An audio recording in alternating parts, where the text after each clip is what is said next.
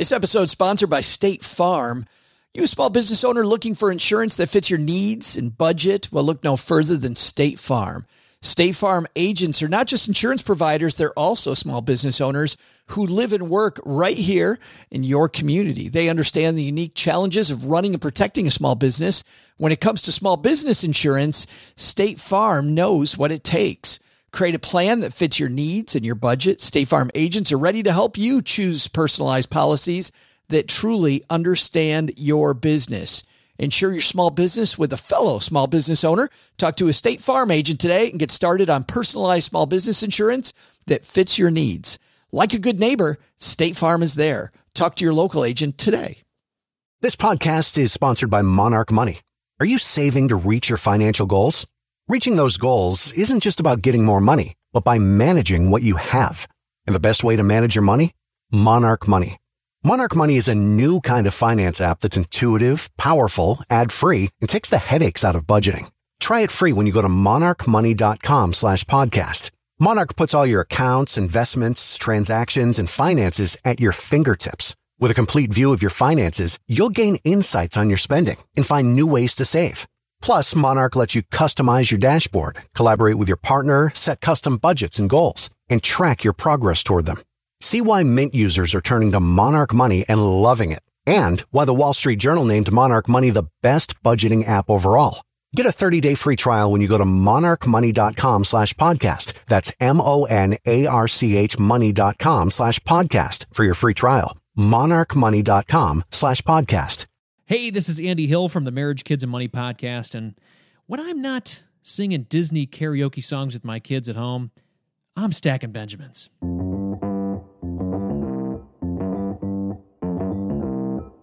Live from Joe's mom's basement, it's the Stacking Benjamin Show.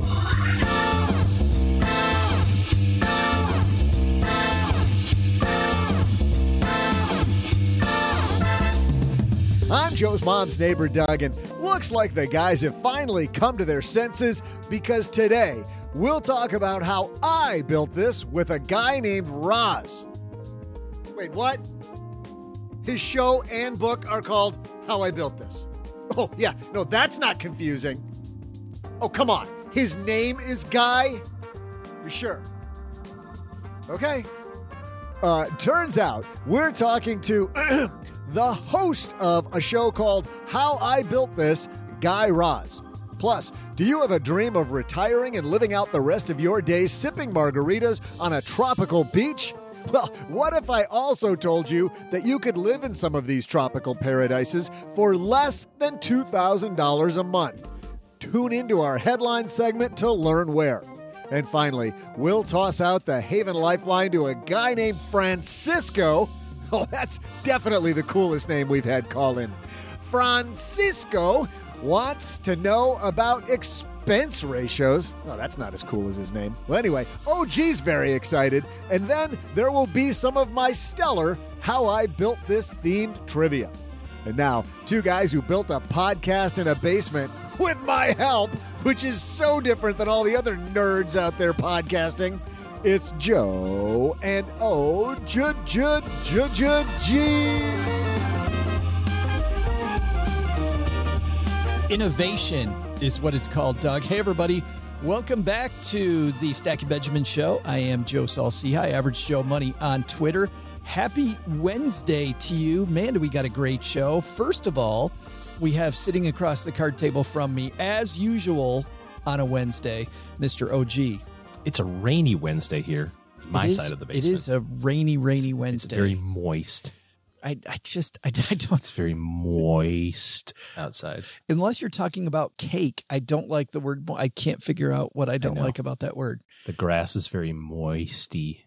not my not my favorite word. You know what I do like though? I do like it when the kids go to school on scholarships.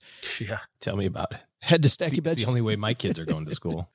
We teamed up with our friend Pam Andrews, who is the scholarship shark. What should we do for the tagline? Send your kids to college on scholarships without going to jail. Would that be a good tagline? Too soon, maybe. Ah, yeah, maybe just a bit to get get your kid into college without the Lying lawsuit. about it. Yeah. St- StackyBenjamins.com forward slash scholarships. uh, for more on how our team can help your kids go to college. We got a great show today. We got a gentleman that you may have heard of named Guy Raz joining us. He has a new book out, weirdly entitled How I Built This. One of my favorite podcasts, and we'll see if he's also going to be one of my favorite people. I don't know. We're going to talk to him later today. But first, OG and I got a couple great headlines, so let's get moving. Hello, darlings. And now it's time for your favorite part of the show our Stacking Benjamin's headlines. Our first headline comes to us from CNBC. This is written by Jade Scipione. Four tropical places you could live well for less than $2,000 a month. How great would it be to retire in the tropics on 2000 bucks a month? I'm in. Just tell me how, baby. Do Well- you think you can podcast from there? Uh, we, we've already proved we can podcast from anywhere. Heck, if I can podcast from Vermont, I can podcast from. Well, let's talk about this. A new report from International Living, a website about living and retiring overseas, the piece reads, figured out some of the best places to live in the world for under $2,000 a month, and four of them are tropical destinations. Most Americans don't realize just how expensive the United States is in many regards. Jennifer Stevens, executive director of International Living, said in a statement. According to 2018 data from the U.S. Bureau of Labor Statistics Consumer Expenditure Survey, the average American household spends $5,102 every month. That means the average American budget 61,224, a 1.9% increase from 2017. But Stevens also said most Americans are pleasantly surprised to discover what $30,000 a year less can get you internationally. And so number 1 on their list is retiring to Mexico. You know, we had uh, Tamara Jacoby on from the Tailwind Lodge in Mexico and when her family built that lodge, she talks about how completely inexpensively they live in this beautiful area cut out of the jungle in an amazing community absolutely loves being being in mexico And a lot of people, I think, just picture. You said the jungle, and I a lot of people just picture Mexico as being beaches or very tropical. But there's a lot of topography in Mexico too. And you know, for example, Mexico City, what are they at eight thousand feet or something? It's a very temperate area. yes our friend kevin in fact who uh, we Yeah. work with on a lot of projects has moved to mexico with his family i have uh, other personal friends who for work my friend Craig works for Siemens, lives also in, in Mexico and uh, has a beautiful house in a nice neighborhood and lives on half, he says, of what he was living on when he lived in Michigan. Number two is Costa Rica. Have you been to Costa Rica? Have not, but know people who have. Yeah, I've had lots of friends that have gone there. International Living Costa Rica correspondent Kathleen Evans describes this small but eco-friendly country as one of the happiest places in the world for expats seeking a healthier life overseas. Close in proximity to the US with less than a 3-hour flight to Orlando, Florida. You know, this is the thing. You move away from family OG, family and friends, people forget how important that is, by the way. They think, "Oh, you know what? I'll retire. I'll retire on less." And then you move away from family and friends. And I'll tell you, when we left Texas, how difficult that was for us, even though, you know, you can talk to them on Zoom calls, you can just call them up, text, whatever. Not the same as being able to just go down the street to your friend Mike's house, as an example. Right. In our case, when we moved across the country, we ended up having uh, more people visit our house by, by being, but we were in a nicer area. The difference with international travel, of course, is it's a little, people are a little more intimidated by that. I think. They they are, but I think you'd still have a lot of people. Try, oh, let's go to Costa Oh, Rica. And, look, you have an extra bedroom, and it's snowing in Michigan, and you live in Costa Rica. Man, a, a place I've heard a lot lately about from uh, friends, uh, notably uh, Jen Hemphill, who's uh, from here. She has a great podcast called Her Dinero Matters. But a few other friends lately talking about Colombia and about how uh, there's a ton of expats living in Colombia now and uh, just how beautiful that country is. Uh, the piece says International Living Colombia correspondent Nancy Kiernan says the country seen a steady growth of expats since being a top retirement destination in 2017. According to the World Health Organization, Colombia ranks number 22 for its healthcare system, while the U.S. clocks in at number 37. What's more, the cost of living is very low. A couple can live comfortably in Medellin, the second largest city in Colombia, for 1,394 to 1994 a month or 16,700 to $24,000 a year. By the way, interesting thing about Colombia, by the way, I looked into as we were talking about traveling all over on this current journey that now has us in East Lansing, Michigan. By the way, go green. We thought about going to Colombia.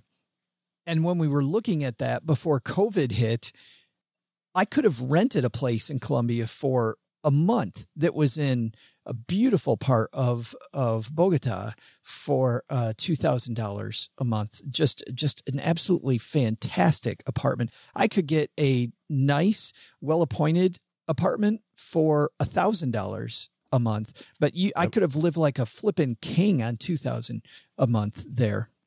Of course, you don't want your rent to be ninety percent of ninety percent of your your cost. So we would have gone for the thousand dollar a month spot. But it, but it was amazing what we could have got. Number four here is uh, Panama. International Living editor Jessica Ramesh. Panama. Dun, dun, You know all about it, don't you? David Lee Roth uh, describes Panama as one of the few places that welcome new residents with attractive and inexpensive residence programs. For $800 a month, you can rent a two bedroom house in a small mountain town in Panama, about 37 miles from the Costa Rica border. Uh, the cost uh, can be as low as $2,000 a month or $24,000 a year. I'm in. Let's do it. An option. Do we need anybody's permission or do you got to talk to Cheryl? No, but I will tell you, these places sound great. And to people just dreaming about maybe a great retirement, you and I talked on Monday about people going, Hey, I'm going to go ahead and die early so that I can pretend that my retirement's okay. Instead of doing that, maybe moving to these places is great. But I have to tell you, OG, I thought that be, being a nomad was going to be fantastic for me. And as you and I have talked about on many occasions, being a nomad for me, not at all what I thought it was. And maybe it's a good idea to take a long vacation to one of these places, like a month, if you can get away from work for a month to see how you will actually do. Cause I have to tell you mentally, it's not the same, not the same thing. Well, even you don't even have to take the vacation. Everybody's working from home now, right? The true. So good just- point. Grab your laptop and your in your hotspot and go and see if you like it. Yeah, there's parts of it that I really like, and there's parts that I don't. I like the ability to to pick up and go whenever I want. I really don't like the feeling of Homelessness. yeah, yeah, about not having any roots. It just I thought I'd love that. I do love the ability to just say, "Hey, screw it. I'm I'm going to X place today, and I don't have anything tying me down." Love that. Which means I think there's a happy medium of having a house with less shit in it. You know, mm-hmm. have a place that has has less stuff and maybe make fewer commitments on my time. Our second headline comes to us from Inc. Have you seen Google's new certificate program OG for college? Uh, I've seen advertisements for it. Google's plan to disrupt the college degree is absolutely genius. Of course, this is an opinion piece written by Justin Bariso. Justin writes Google made waves recently by announcing its new program, Google Career Certificates, a collection of courses designed to help participants get qualifications in high paying, high growth job fields without attending a university. The courses should take about six months to complete and will cost a fraction of a traditional college education. A week before this piece, the author Justin wrote about Google's plan to disrupt the college degree and is talking about the response, which was huge. But there, of course, have been some skeptics. He says Kent Walker, senior vice president global affairs at Google, succinctly put it in a blog post, quote, "We will consider our new career certificates as the equivalent of a four-year degree for related roles." Now, th- this brings up something, OG. So I like the idea of only going to school for six months and getting everything that you need. I like the fact that there's somebody who's hiring who says that they look at it similarly to a four year degree. But this is Google saying that they're accepting their own certificate as a four year degree. I got to imagine there's a bunch of hiring managers out there who aren't as, I don't know, forward thinking if, if you think that this is a great thing or that, um, think that six months can equal four years. Do you think this is going to be as disruptive as uh, as Google hopes it'll be? Well, if people get out of their own way, yeah. Because again, it's not about the necessarily the piece of paper. It's whether or not you can do the work. And I think we've swung the pendulum so far to the well, if you don't have the piece of paper, it must mean you can't do the work. But now, you know, what Google and other places are trying to do, and I've known people who are who have changed careers into tech fields and they're uh, doing this exact same thing. They're getting re-qualified or getting qualified, I guess, not even re-qualified, getting qualified by doing an accelerated program like this and saying, if I can get through this, that means that I'm qualified to do this work because they compress all of that. You know, it's like, why, why do you have to go to school for four years if you can get it done in nine months, you know, and come out with the same understanding? This also doesn't preclude you, I suppose, if you get this certificate and then decide that you want more from going back and getting four years later. And in fact, studies have shown that older adults are much more likely to do more with a four year education than people right out of high school. Because people who are older and have some work experience actually know why the hell they're in school. Yeah. Well, and then they don't fiddle around with it either. Yeah. They recognize the value of time. Say, I don't need to do this for four years just because the world says it's going to take four years. I should try to do it in three, or I'm not going to take the fluff golf class. You know, I'm going to take stuff that I need to learn so that I can be better. You know, though, when it comes to a degree, I mean, let's take uh, some of the Ivy League schools for example. Some of the some of the cost of that, I think, isn't actually about the school. It's about who you're networking with, right? Yeah. I mean, uh, I'll give you some examples. Facebook founder Mark Zuckerberg worked for the Winklevoss twins. Knew the Winklevoss twins before, according to them, he ripped them off, right? But but that was the I think original. according to everyone. yeah, yeah, maybe according to most people uh, that he did that. You also had uh, Steve Ballmer was roommates with Bill Gates. Tommy Lee Jones and Al Gore were roommates. Like you have these people who are moving in society at a very young age or are thinking about moving in society and you're around these people. I mean, there's got to be something to proximity uh, when it comes to some of these degrees, especially some of the most prestigious schools. Well, yeah, obviously. And in some cases, coming from a top program for whatever your field is will really matter also. But if you're if you're getting the generic I guess they don't have these in these Google classes, but if you're getting the generic accounting degree at insert state school here and you compare that against the other generic accounting degree at insert state school here, Yeah.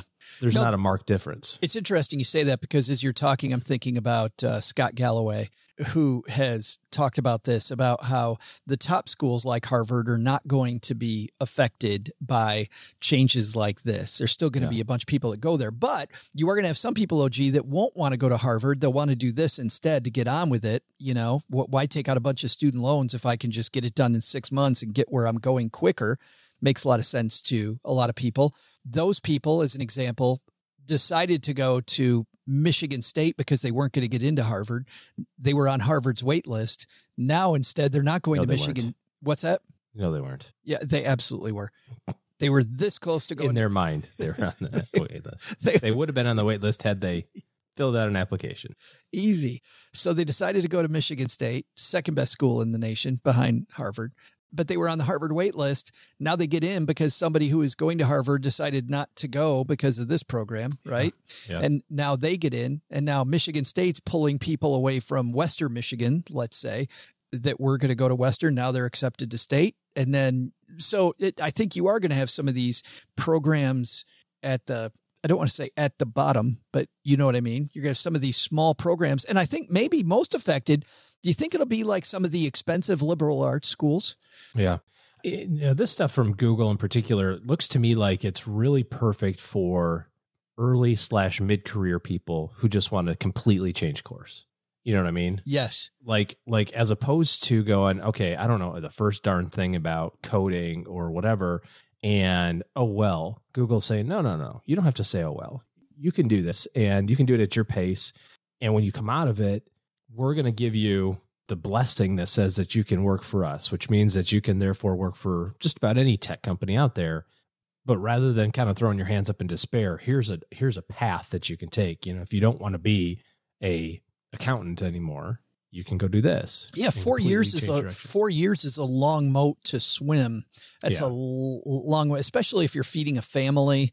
You feel trapped. You're right. Six months is something that you may be able to endure. So I wonder if um, that's maybe the audience, not the like high school to college people, or yeah. if the if the audience is like early career, like I got my accounting degree and now I'm 28 and I go, yeah, I hate accounting. Yeah. I want to go back. I I go. I want to play on computers all day.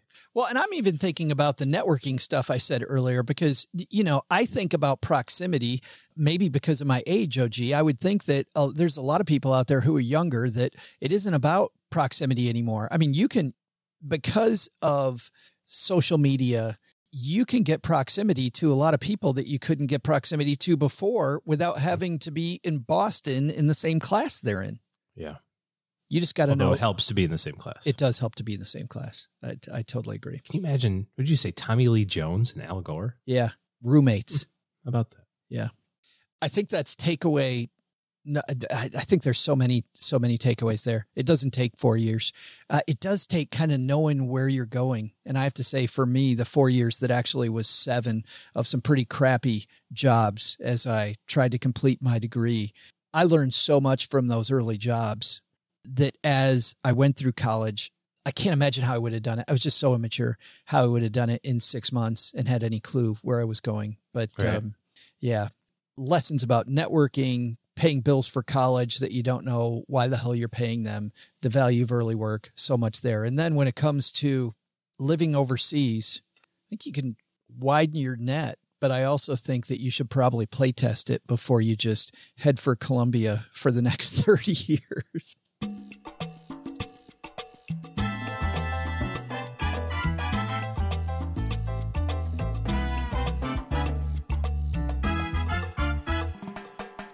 So, the next guy who I'm about to talk to on my dad's shortwave radio, you may have heard of before. He does a show about people building businesses and how they did that. He has another show introducing popular TED items. He's been with National Public Radio for most of his career. The person I'm talking about, obviously, is none other than Guy Raz. I'm not sure what else you say about Guy Raz. Go listen to his shows you're going to recognize the voice if you're not sure who I'm talking about the second that I pick up the phone over here. Uh, let's say hi to Guy Raz.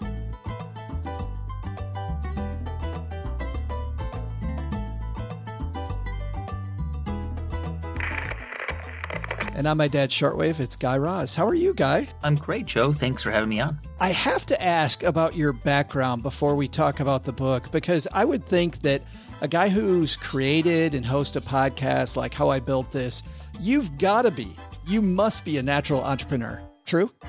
It's funny because the answer is yes, but I would never have thought about myself that way until I began to really reflect on my life.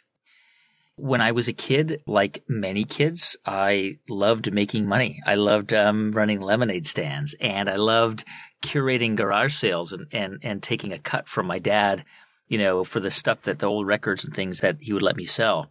And from an early age, I loved being independent. You know, I loved being able to work and make money. And so from the age of 13, back then it was a little bit easier than it is now to get a work permit. I was working in the mall in the San Fernando Valley at a toy store and was paid 325 an hour. And that enabled me to have spending money in cash. And so when I kind of reflect on it, I have the instincts and the desire I always had but the first part of my life, I spent not being an entrepreneur, really. I mean, formally. I was a, a, reporter, a journalist. I worked for a news organization, NPR.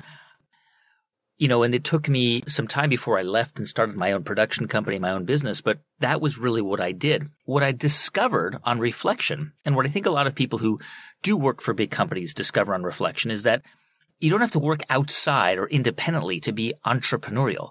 You can actually, and oftentimes you are, practicing entrepreneurial skills within your organization. So, for example, me as a reporter, reporters are entrepreneurial. You get sent somewhere, you got to find a translator if it's a foreign country, a driver.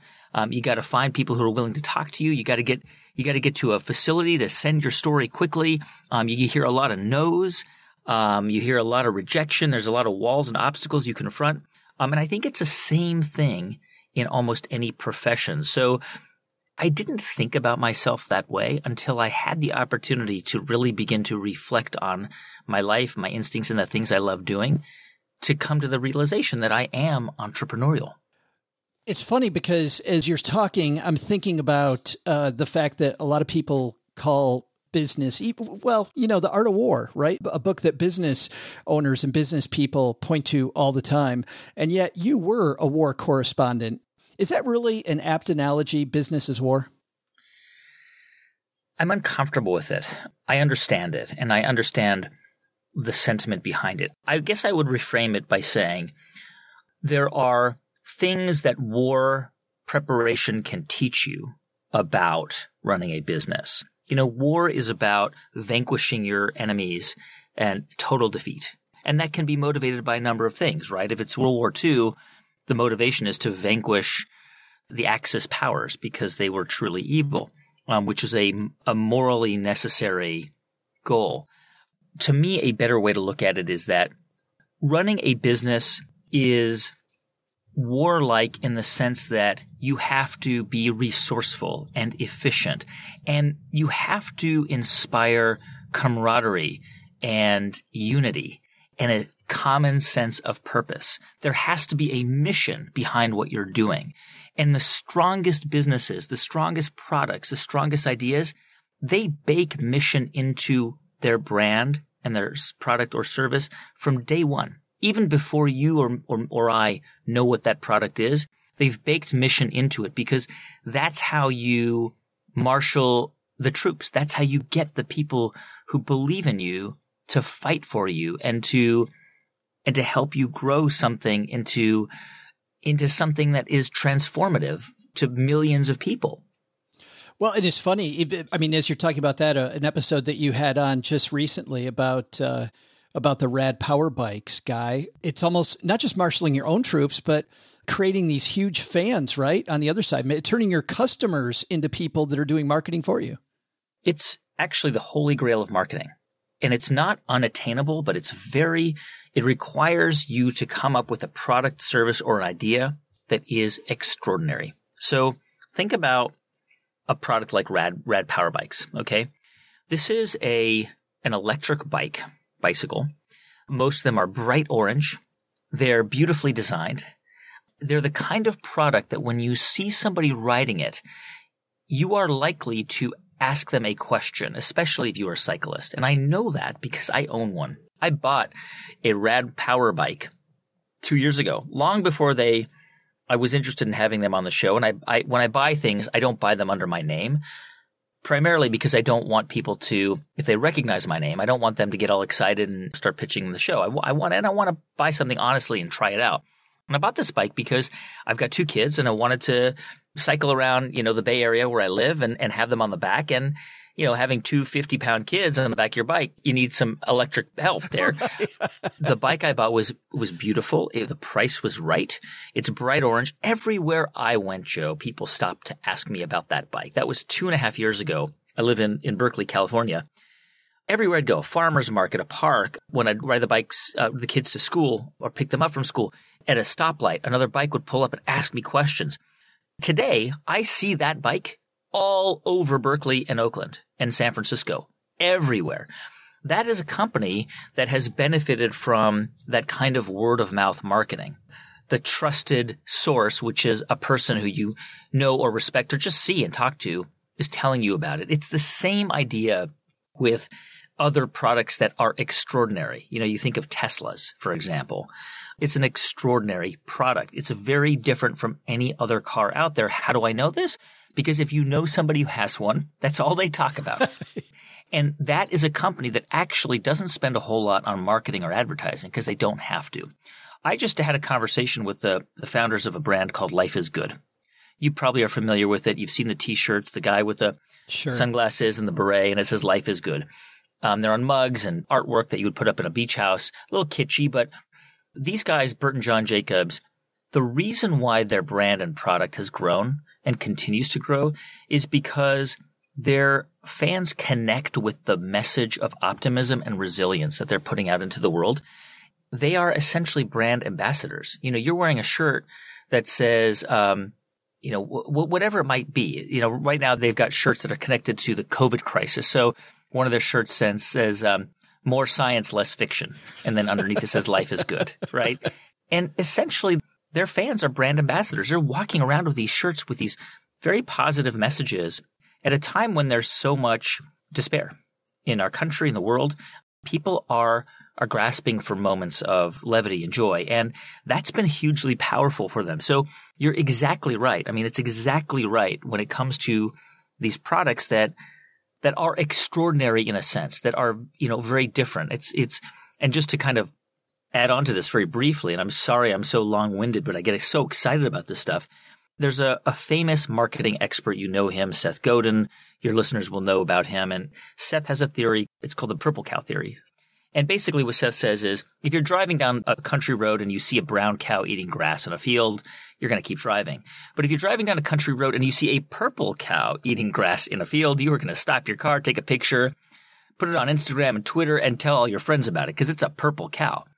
His point is, is that if you want a product or service to resonate and to grow through word of mouth, it has to be a purple cow. I think about uh, Herb Kelleher and Southwest Airlines when you talk about that. 100%. I mean, think about how much of a purple cow that airline was. They launched in the 70s. This was at a time when air travel was very expensive. It was primarily limited to wealthy people and business travelers. It was a very formal process. There was a ritual to it. All of a sudden, Southwest comes in. They're only flying 737s. Uh, well, that came later, obviously, but basically their model is flying 737s. There's no seat assignments. It's very inexpensive. You get a free drink. They're very friendly, but there's no frills. And it's going to be an inexpensive way to travel, but no frills. And that was radical at the time. Other airlines were laughing at them. You know, who's going to go on this thing? Who's going to go on this flying bus? Well, who's laughing now? Southwest Airlines is the, I think, the fourth biggest airline in the world. Pan Am, TWA, Continental, Braniff, you know, they populate the graveyard of airlines, right? Those were brands that tried to quash Southwest in the beginning, but Southwest kept its eye on the, you know, on the long-term goal, and it was a purple cow. It's funny as you're talking, I'm thinking about how these are just wonderful case studies. And obviously, how I built this is just it's case study after case study, learning through stories. How did you first develop how I built this and think in terms of case studies? Was that natural to you as a reporter, or was it something you learned at your time at Harvard? Tell me about that. Sure. It's really what inspired the show and now the book, which is an experience I had. Um, to be clear, I'm not a graduate of Harvard, but a year long fellowship there as a journalist. It's called the Nieman Fellowship. And I took a class at Harvard Business School that year, just on a whim, really. I was really stunned to learn how they teach business school. This was back in 2008. And I didn't know that business school was taught through stories called the case study method, where you basically are handed the story of a company, how it was created, and usually it ends on a cliffhanger with some turning point, some crisis, and you don't find out how it was resolved until the next week when you go back to the class. And I was just blown away. I think the first one we got was about Howard Schultz and Starbucks. I was blown away because these stories were so good. They were so interesting. They were so inspiring. And it was completely opposite of what I thought a business school class would be. And that idea was planted in my head that, that we could actually, that I could actually do something like this in audio. You know, I've been in audio for 25 years. I started out as a radio reporter in the late 90s, and I knew that we had the ability to tell these stories in a deep and meaningful and powerful way and to do it for free, to give our audience these, these lessons for free. You didn't need to go to business school. You didn't have to have a, an MBA. We could bring those case studies to you. And that's really the origin of the story and then of the book, which is ultimately the way you teach business and the way you teach creativity and the way you teach people to have the courage to pursue a disruptive idea, whether it's out in the world on their own or within their own company, is by showing them examples of other people who did it. And that's why I wrote the book. That's why I started the show. Because I wanted to show people examples of how other people did it, contextualize it, and make it clear that this is a path that is well worn, well trodden. And you want to go on that path? Guess what? You can learn a lot from how this person pursued the same or similar idea. And it's all out there for you to learn from.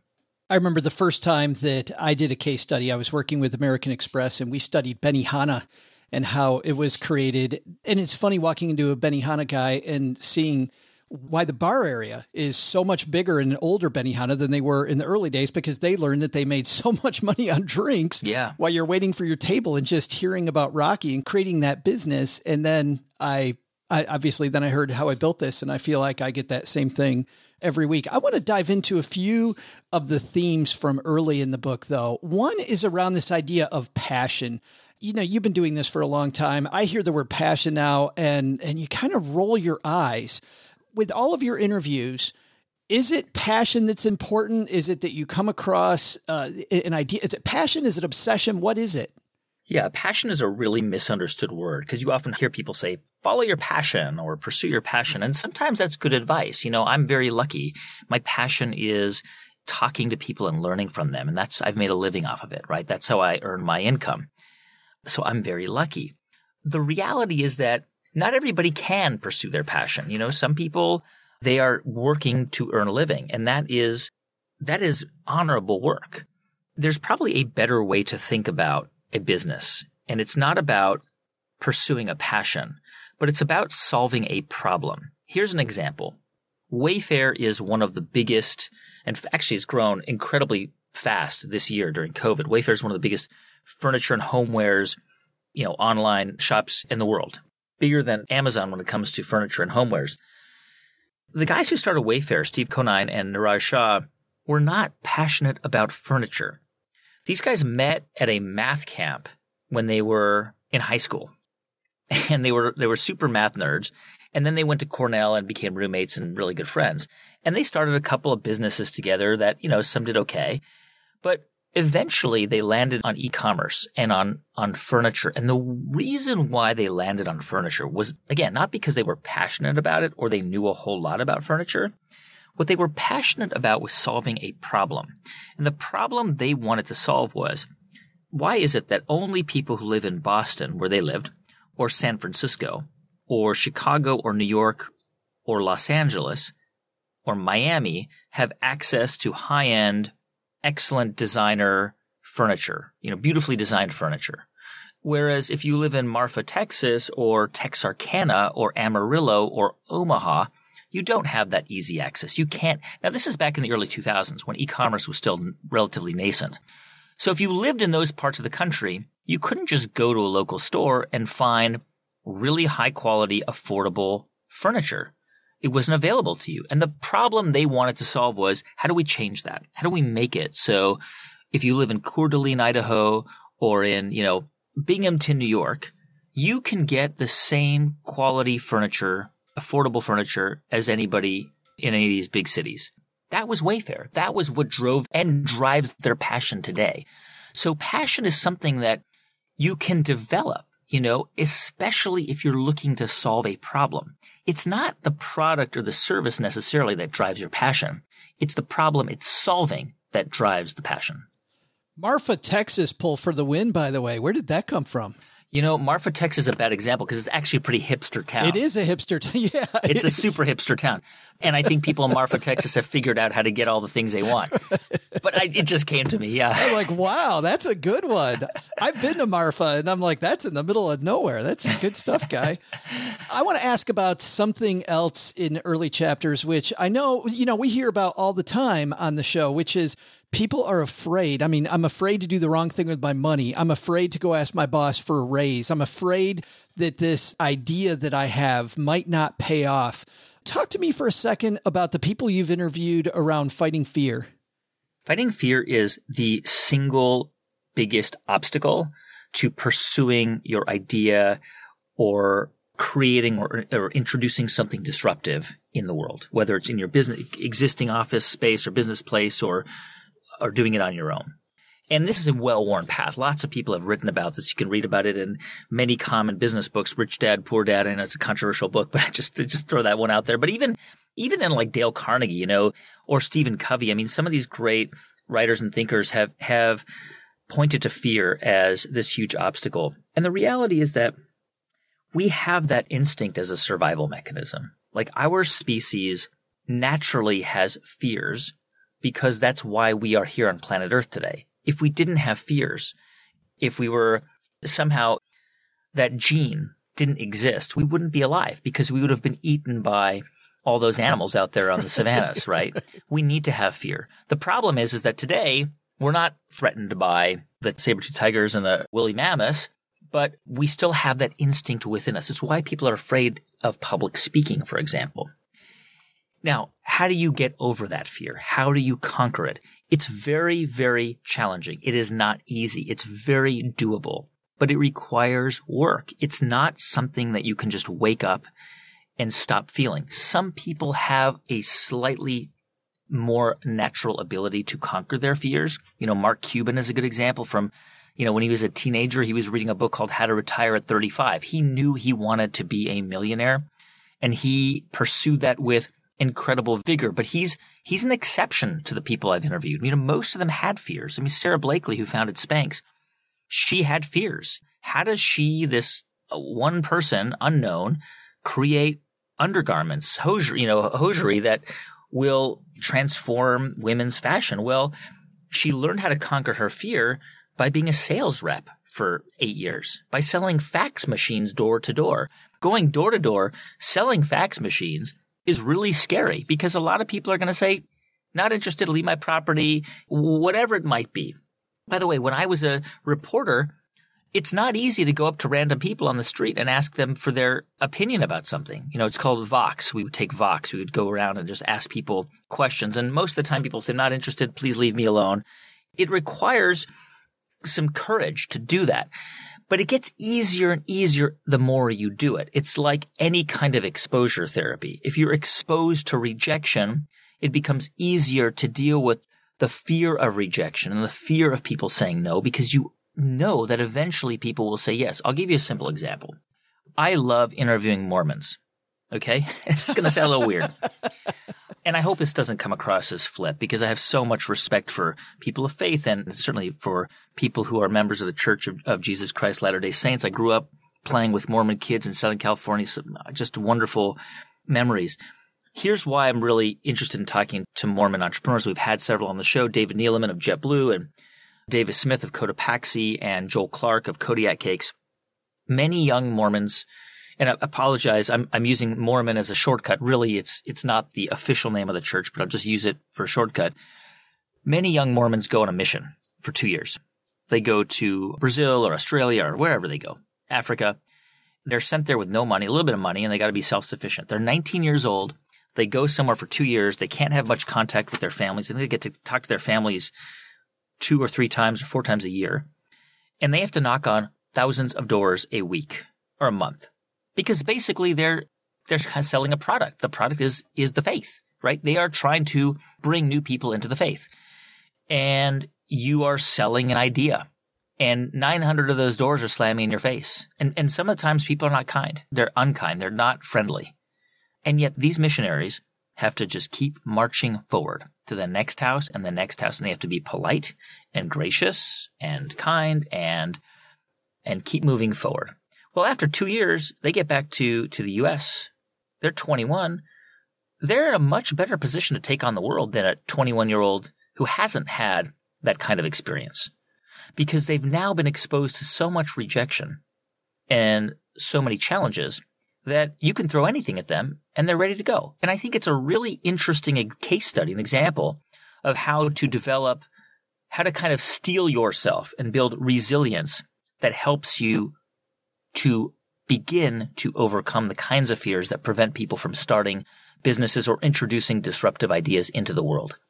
It seems to me, too, Guy, getting back to an earlier theme, that a way to push past fear while I'm listening to your examples is to focus on the problem, right? If you're focusing on solving the problem, you're not focused on the fear. You're focused on the fact that this is something the world needs to see. 100%. I'll give you an example of my life. I am naturally introverted. I'm so moved and passionate about my audience. We have a, a very large, passionate and devoted audience and, and they communicate with me on social media and, and all these places. And it becomes overwhelming at times because I can't always, I actually never can answer all of them. And it's in my instinct to want to answer everybody because I, you know, I, I, I want to, but, um, naturally I'm introverted. And in normal times when we have live events and I do shows in these big auditoriums, I'll usually kind of make a surprise visit to the lobby afterwards, but I'll wait for like 20 minutes and it's usually there are a couple stragglers and it's super fun. But I get exhausted after a while because I put so much of my energy into being there for my listeners and my audience. I'm also not the kind of person who easily meets people. It's just not my nature. It's not easy for me to walk up to people and say, Hey, I'm Guy Raz. How are you? Let's, you know, tell me all about yourself.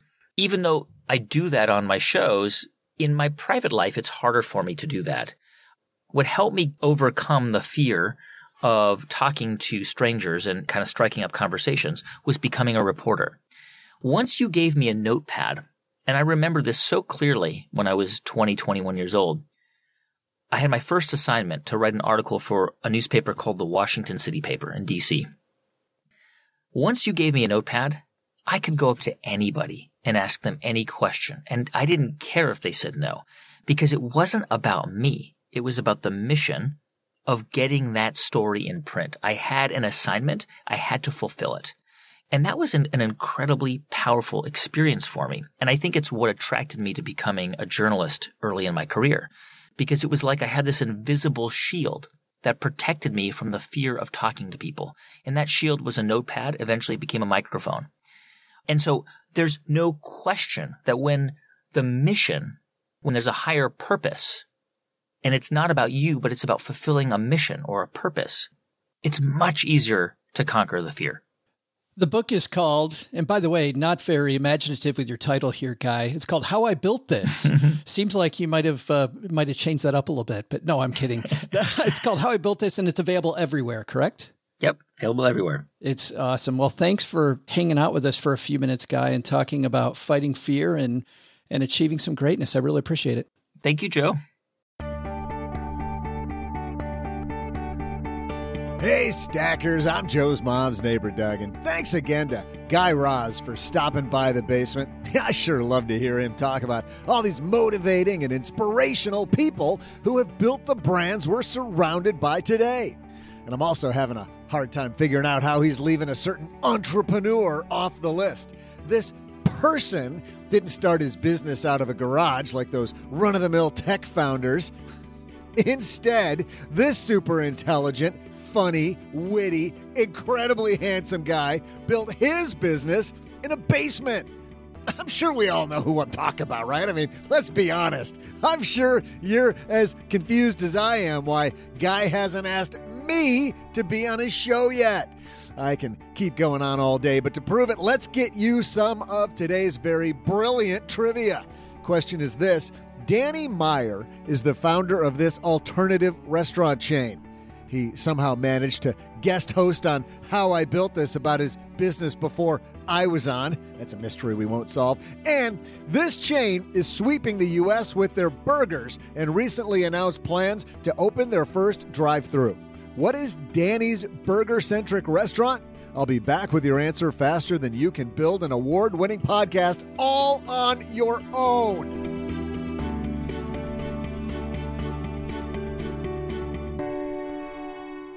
Well, I know for many of you, different than what OG and I hope for, you're here actually hoping to learn something about money. And by the way, good for you by starting off by making it interesting and then diving in deeper on those topics which interest you. That, by the way, is the same reason why I love my masterclass subscription. Right now, I'm taking a class by Jeff Goodby and Rich Silverstein. These are the guys that designed Got Milk they also have worked on many other iconic campaigns for brands from Budweiser to Nike, Apple, and many others. And just when you're trying to craft messages that are in a short amount of time, there is no lesson better than that of a commercial, right? These guys are trying to tell a story beginning, middle, and end. And so I really like their masterclass in advertising and creativity. I also recently took one on comedy with Steve Martin. In fact, I'm getting ready to do another one with Judd Apatow and one about writing with David Sedaris. Now, those are what I'm interested in.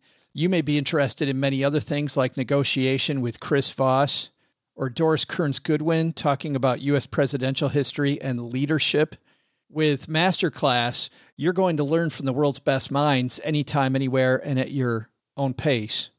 With over 85 classes, from a range of world class instructors, that thing you've always wanted to do, well, it's closer than you think. I highly recommend you check it out. Get unlimited access to every masterclass. And as a stacker, you're going to get 15% off an annual membership. Go to masterclass.com slash stacking. That's masterclass.com slash stacking for 15% off masterclass. You're welcome. Hey, trivia fans, I'm your favorite podcast founder, Joe's mom's neighbor, Doug.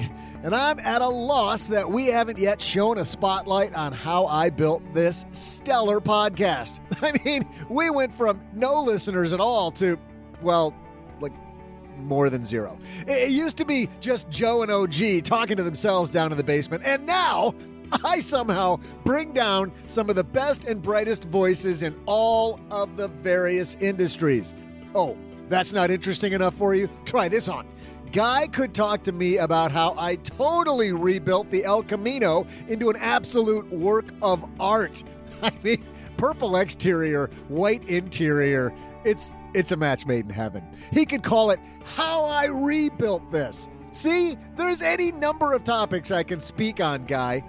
Well, to continually prove my professionalism, let's get you to today's trivia answer. The question was this Danny Meyer is the founder of an alternative restaurant chain sweeping the U.S. with their burgers. I think a broom would be easier. Actually, well, what's the name of Danny's restaurant? If you guessed Shake Shack, you'd be right. Danny and his team founded the company in 2004, and they took it public in 2015. And now Shake Shack has a market cap of $2.6 billion. It's not bad, I guess. Now it's my turn, Danny. Time for me to go on and keep building this here podcast. See ya. Big thanks to Guy Raz for stopping by the basement. Hey, let's throw out the Haven Lifeline OG and tackle some of life's most important questions. Our friends at Haven Life Insurance Agency realize people waste too much time figuring out something that's important but shouldn't be time consuming, like life insurance. And they blew up the process and made it so much easier. Their application's simple, it's online. You'll get an instant coverage decision. They have affordable prices. And at the same time, you're not dealing with some startup. While they definitely have a startup culture, they are also backed by Mass Mutual, more than 160 year old insurer. Today, we're going to throw out the lifeline to Francisco. Say hi, Francisco. My question was in regards to expense ratios and how important that is when it comes to evaluating different assets, specifically if it's worth it to switch from a somewhat high expense ratio asset to a lower expense ratio asset, something like 0.35 versus 0.03 or, or something like that. And would that math change if it's in a uh, tax advantage account or just a normal uh, investing account? Thank you. Oh, we haven't talked about this in a while. And this is the most popular topic on the internet the expense ratio and controlling expenses on your investments. Really important to control your expenses on investments. And it's an easy way to get a little win. But, oh, gee, what do you think about expense ratios and how important it is to the backbone of your financial plan?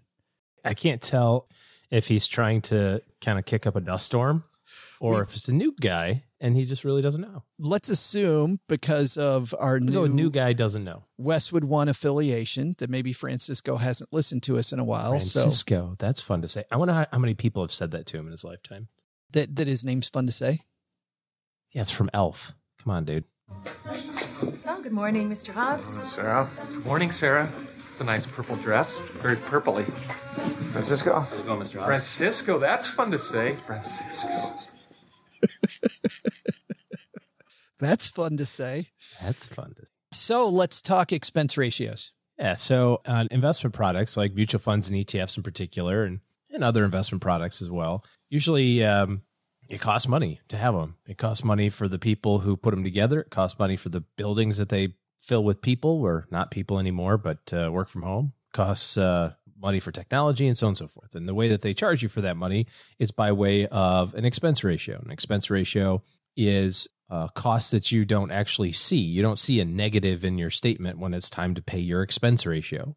it comes out of the return of the fund on a daily basis. So when you see, hey, my stock was or my my mutual fund was up uh, one uh, today, it, that's your money. It's net of all of the costs associated with that. So they've got a really good racket going, and don't like it when you monkey with their racket. However, it's been pretty well known for a long time that higher costs lead to lower long term returns. So there's been a push very overtly to to lower those internal costs and some of that's done through technology and having fewer people and that sort of thing and and some of it is done through just the product itself if you look at um, a mutual fund that has a lot of trading involved in it or it's got a lot of esoteric type positions maybe it's a specific type of investment you know it only focuses on companies that are headquartered in Vietnam you know that's going to be a higher cost type of product but then you enter uh, a company like Vanguard, who might say, oh, well, we can just give you an international fund. We'll just own one of everything, and we can do that very inexpensively. So, on par, if you're looking at something that is higher cost versus lower cost, generally you want to go with the lower cost one. You know, there's no reason to pay 1% when you can pay half a percent or half when you pay a quarter or a quarter when you can pay a tenth or whatever the thing is. It's a very easy way, it's a very quick win you know, to kind of reshuffle the portfolio a smidge and say, oh, well, now I've picked up a few extra tenths of a percent to my long term investment plan, which is fine. What people tend to do, however, is also use this as the crutch for just about every other decision that they've got to make. So we were talking uh, the other day about dying early so you don't have to save enough money. We can use this also as a crutch for not saving enough money. You know, well, if my expense ratios weren't so high, then I'd be rich or we use these really low cost products and trade the heck out of them. Go, I'm going to trade between all these things because it's so inexpensive. And we see this, you know, in in actual trading data over the last six, eight months. Remember last fall is when the bottom fell out on trading costs. Remember? So Schwab said, "Hey, we're not going to do commissions on on stocks anymore." And within a few days, everybody else was like, "Boom, boom, boom, we're good too." But the bad news is, it was bad before that. Like it's just gotten worse. Oh yeah, yeah, but, because there's but, no there's no barrier to entry. Even when there were trading costs, there were people that were trading their mutual funds, actively managed mutual funds, where they had a manager already installed, taking yeah. care of business for them, and they're the actively trading. Trading, yes, trade. yeah. So it, it masks a lot of symptoms of other problems it's like you go, well, at least I don't pay a lot for this thing that I'm abusing and getting completely wrong all the time, you know? So if you're looking at it from the perspective of, I've got two investments, they're identical in every way and they meet my goals in every way, and one costs A and one costs B, and B is lower than A, pick B. It's pretty easy. If you're looking at two arbitrary investments and you're going, well, my 401k, I have a fund A, which charges 1%. And in my brokerage account, I've got fund B that charges 0.1%. That must mean fund A in my 401k is bad. That's not a fair comparison because your 401k may only have a limited option or it may be a specific uh, sector that you're looking at, you know, that is going to cost more. So it's not just a purely like you, you can't sort by show me the cheapest crap and I'm going to buy it. You know, you still have to find the thing that meets your goal. And then within that, list of things and try to find the one that's least expensive. But you, you and I have seen, I mean, just to be clear, you and I have seen people that have used crappy financial products meet their goal. They got to their goal. You know why? Because they did all the other stuff. Yeah, but, stuff that you can control. But I've never seen people with phenomenal products, but didn't save a dime into them, reach their goal, which shows right. you where in the hierarchy this should go. Yeah. Yeah, so, I mean, you've heard Dave Ramsey say nobody gets rich on credit card points. Yeah. We know lots of people who are very good at taking free vacations on credit card points. But I've never known anybody who's like, who's like, the reason that I'm financially independent is because I've, you know, and that's kind of Dave's Because of my like, 2% cash back card. You use it to add some benefits to your already existing, well thought out system. And that's how this is too you need to save enough money. You need to make sure your money's in the right place. You need to have reasonable goals. You need to spend less than you make. You need to do all of these things. And then the cherry on the top is, and then I found something that's not as expensive.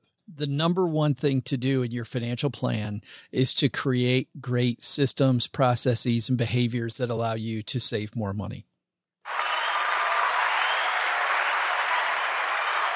That is it. So, Francisco, what a fun name to say. Francisco, the uh, the answer to your question is yes. Lower your expense ratios in a tax advantaged account. You can do that without worrying about the tax implication, the short term tax implication of making that trade. In a account that's not tax advantaged, of course, you're going to have to see if there's any taxes with regard to that trade. And also, if you're still in the type of an account that has fees when you change from account one to account two, then you also have to take into account what the effect of those fees are going to be. However, that's not going to change the game as much as people think it's going to change it. That's right. Thanks for the question, Francisco. We actually did that without getting as snarky as we have in the past. That's because Francisco seems like a cool dude. So, and in fact, for being brave, we are going to have Gertrude, mom's friend, who runs our basement Facebook group, send him a greatest money show on earth t-shirt. You too can ask a question that we will answer. If you've got a phone or a computer that has a built-in microphone, pretty easy. Just go to stackingbenjamins.com forward slash voicemail. You press one button and then it will record your question and uh, you can hear OG and I talk about how cool your name is as well. That's going to do it for today, everybody. Big thanks again to Guy Raz for hanging out with us today. Thanks to you for taking time out of your busy schedule to hang out with us as well. Oh, you weren't thanking me. Uh, uh, well, you know, after I thank the listeners. And by the way, the way you can thank yourself for doing the right thing is, is if you have a not so good financial plan and you need better help in your corner, you can head to stackingbenjamins.com forward slash OG and that will lead you to his team's calendar and you can see how they can interface with you to maybe make your financial plan better. All right. That's going to do it for today. Doug, you got it from your man. What should we have learned today? So, what should we have learned today? First, take a lesson from our headlines. You can actually live abroad for much cheaper than you might think, and the quality of life isn't as much different than living here in the US as you would think. Go try it out for a month. Second, take a lesson from Guy Raz. A great way to get inspiration and learn is by taking lessons from some of your favorite people on how they built their companies. But the big takeaway it's Guy isn't going to have me on his podcast. I think it's time I built my own. I'm going to go ahead and call it How I Rebuilt This. It's going to be huge. Hashtag Doug 2020. Thanks to Guy Raz for joining us on the show. You'll find a link to his book, How I Built This, on our show notes page at stackingbenjamins.com. You'll help the show and help independent booksellers. This show is created by Joe Saul-Sehy, produced by Taylor Stevens, and engineered by the amazing Steve Stewart. Online, visit us on Twitter at SBenjaminsCast or on our Facebook page. I'm Joe's mom's neighbor, Doug, and I do not like computer jokes, not one bit. SB Podcasts may receive payment on the show from sponsors and guests in the form of books, giveaway items, discounts, or other remunerations. That's a big word. There's no way you take advice from these dorks, but like Joe's mom always says, don't take advice from people you don't know. This show is for entertainment purposes only, and before making any financial decisions, consult with a real financial advisor. And want more on my new show, How I Rebuilt This? My first episode will be how I could totally rebuild Blockbuster. We're going to call it Be Kind, Rewind Blockbuster's Biz Plan. Also, my cousin Ned would be a great guest. He works on remodeling and he's rebuilt so much stuff. He's a natural. Oh, oh, retaining walls. That'd be a steadying story. Or um oh oh roofs. There'd be no leak in that storyline. I could keep going. Fences. We could talk about picket lines. Oh, e- even kitchens. He's done some great kitchens. Man, we'd cook up something good for that episode.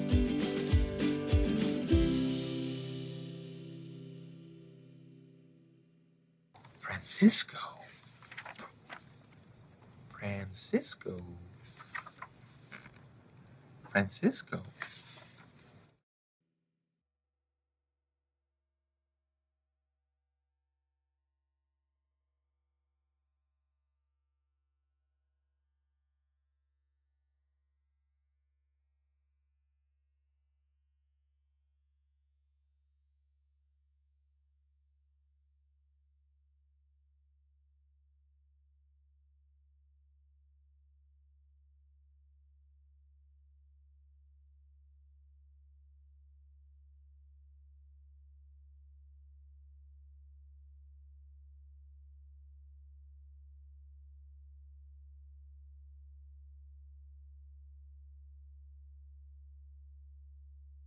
Welcome to the after show. If you're new to the show, this is the part of the show that doesn't exist. What uh, happens here stays here. And I have to, um, I, I saw this and I thought of you because of your obsession lately, OG, with flying. I don't know if you saw this. Uh, obsession. This is from the Associated Press. Airline crews report jetpack flyer near Los Angeles airport. Did you see this? Yes, I did. Due to my obsession. The Federal Aviation Administration, the FBI, said a couple weeks ago two airline flight crews reported seeing what appeared to be somebody in a jetpack as they were on their final approaches to LAX. Now, here's the weird thing there is an industry expert, David Mayman, who was dubious it was a jetpack. He said it's very, very unlikely with the existing technology, said Mayman, CEO of Los Angeles based company Jetpack Aviation. I'm open to being surprised, but I don't think there's anyone working on a technology that could do a flight from ground to 3,000 feet and come back down again, which proves it was probably an alien. I'm sure it was an alien. Well, I was a little skeptical at first as well, but apparently there was a number of reports. So, you know, when there's one report, you know, you're like, oh, whatever. But um, when there was multiple ones.